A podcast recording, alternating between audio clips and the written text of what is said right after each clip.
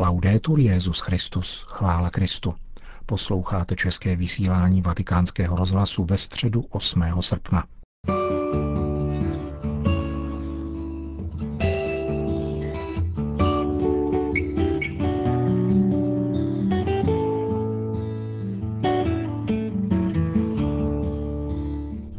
Dnes dopoledne poskytla opět vatikánská aula Pavla VI. útočiště před horkem poutníkům, kteří přišli na pravidelnou generální audienci svatého otce.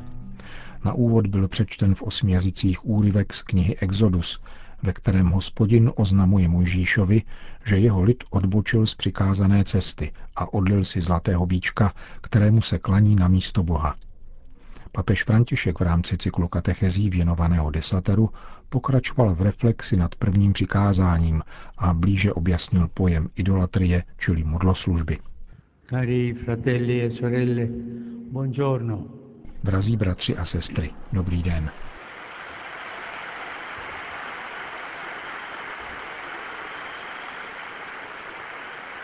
Continuiamo oggi a meditare il Decalogo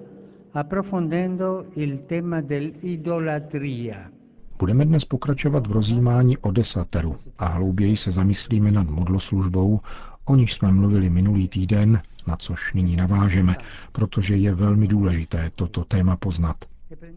Podnětem nám bude modla povídce, totiž Zlatý bíček, o kterém mluví kniha Exodus, jejíž úryvek jsme slyšeli.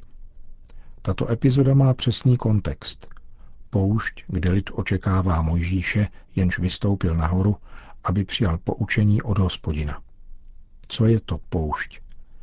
Je to místo, kde kraluje vratkost a nejistota. Na poušti není nic, chybí voda, jídlo, přístřeší.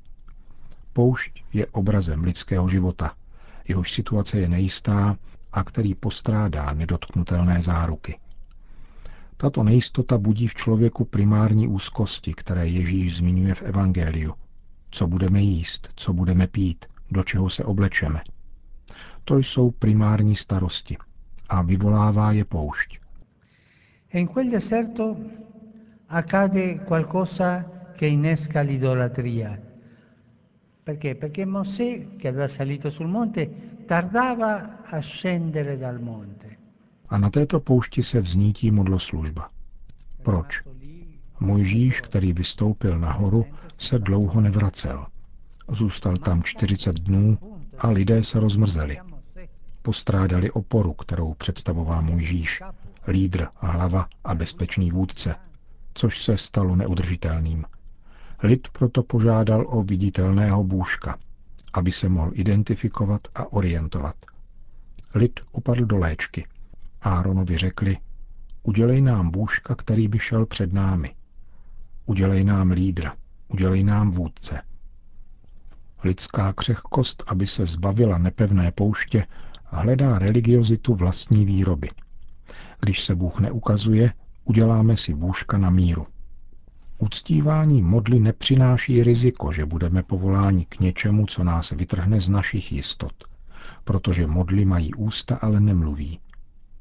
Chápeme tedy, že modla je záminkou k tomu, abychom do středu reality postavili sebe sama tím, že se klaníme dílu vlastních rukou.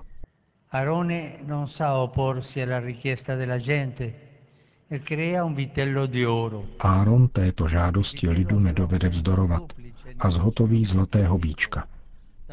Na Blízkém východě měl bíček dvojí význam.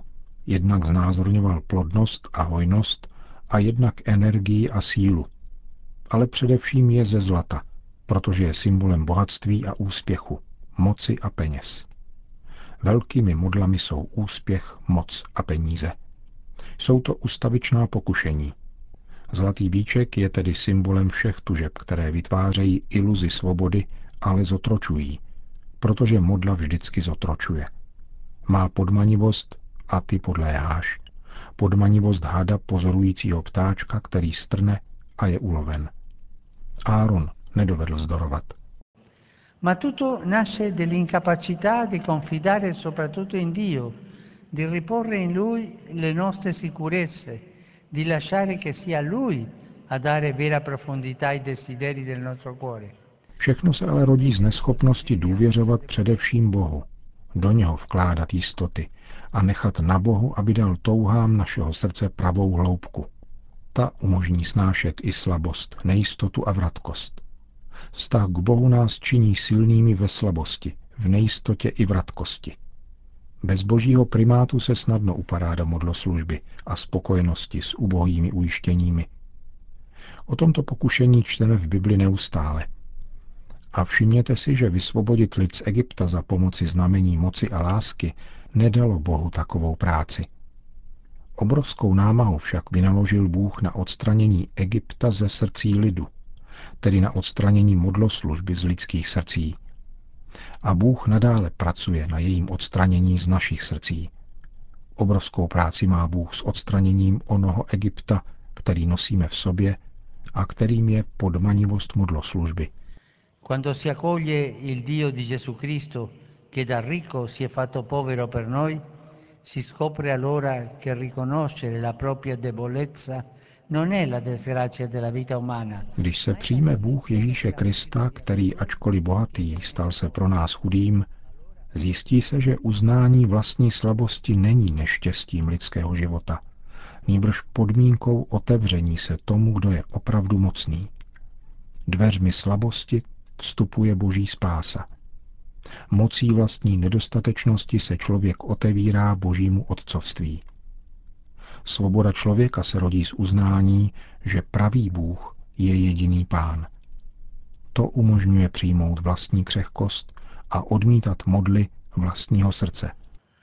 Noi cristiani vogliamo lo sguardo al Cristo crocifisso, che è debole, disprezzato, spogliato di ogni possesso, ma in Lui si rivela il volto di Dio vero, la gloria dell'amore, non quella dell'inganno luccicante.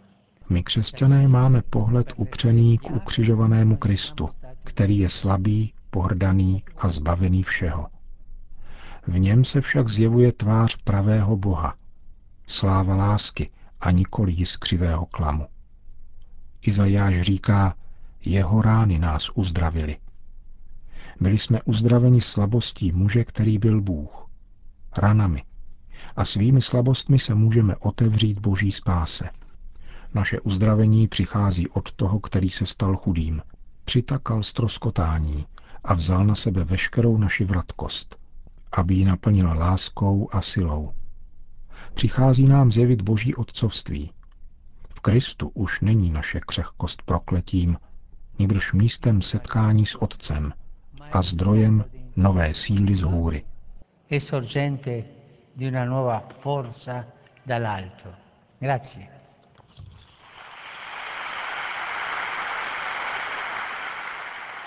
To byla středeční katecheze papeže Františka. Po přečtení jejího souhrnu v sedmi dalších jazycích a pozdravech těchto jazykových skupin obrátil svatý otec v závěru generální audience pozornost k liturgickému kalendáři. Oggi ricorre la memoria liturgica di San Domenico di Guzmán. Na dnešek připadá liturgická památka svatého Dominika Guzmána, zakladatele řádu kazatelů. Jeho příklad věrného služebníka Krista a jeho církve, ať je povzbuzením a pobídkou pro nás všechny. e di stimolo per tutti noi. Po blahopřání všem nositelům tohoto jména zmínil papež také zítřejší liturgický svátek. In Europa celebra la festa di Santa Teresa Benedetta della Croce, Edith Stein, A v Evropě se slaví svátek svaté Terezie Benedikty od kříže, Edity Stein, mučednice. Tato koherentní žena poctivě a s láskou hledala Boha a stala se mučednicí jeho židovského a křesťanského lidu. Kéž se tato patronka Evropy přimlouvá z nebe za Evropu a opatruje ji. Bůh všem žehnej. preghi e custodisca l'Europa dal cielo. Na závěr generální audience po společné modlitbě odčenáš Petrův nástupce všem požehnal. Domino Hoviscum, et cum spiritu tuo, sit nomen Domini benedictum, ex hoc nunc et usque in seculum, aiuterium nostrum in nomine Domini, qui feci celum et terram, benedicat vos, omnipotent Deus, Pater, Filius et Spiritus Sanctus. Amen.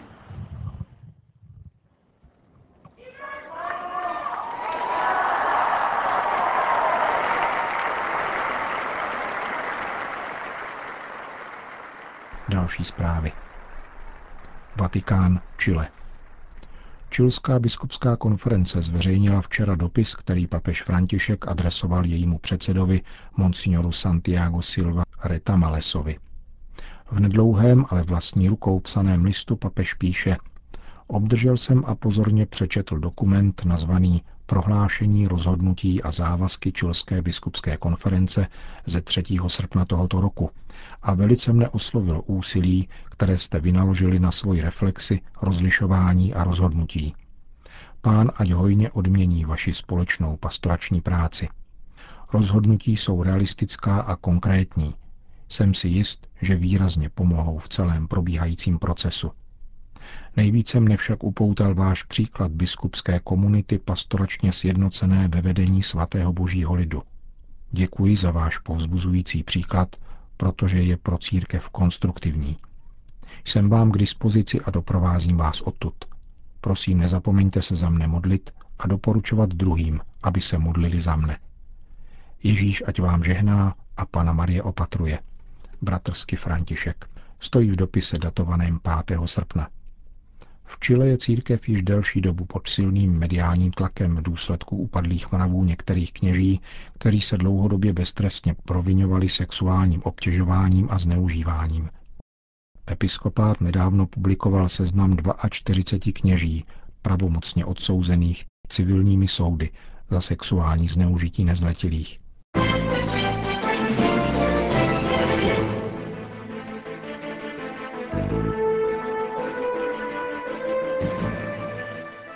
Nicaragua.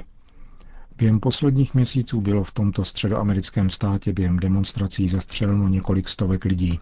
Jejich počet však uvádí jinak vláda prezidenta Ortegy a jinak tamní opozice.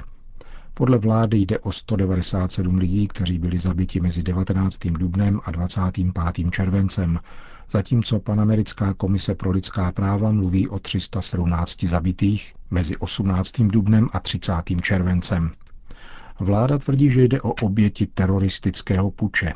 Nikaragujská opozice, kterou vede Alvaro Leiva, mluví dokonce o 448 zabitých a prohlašuje, že jejich sídlo je neustále v obležení neautorizovaných ozbrojených složek.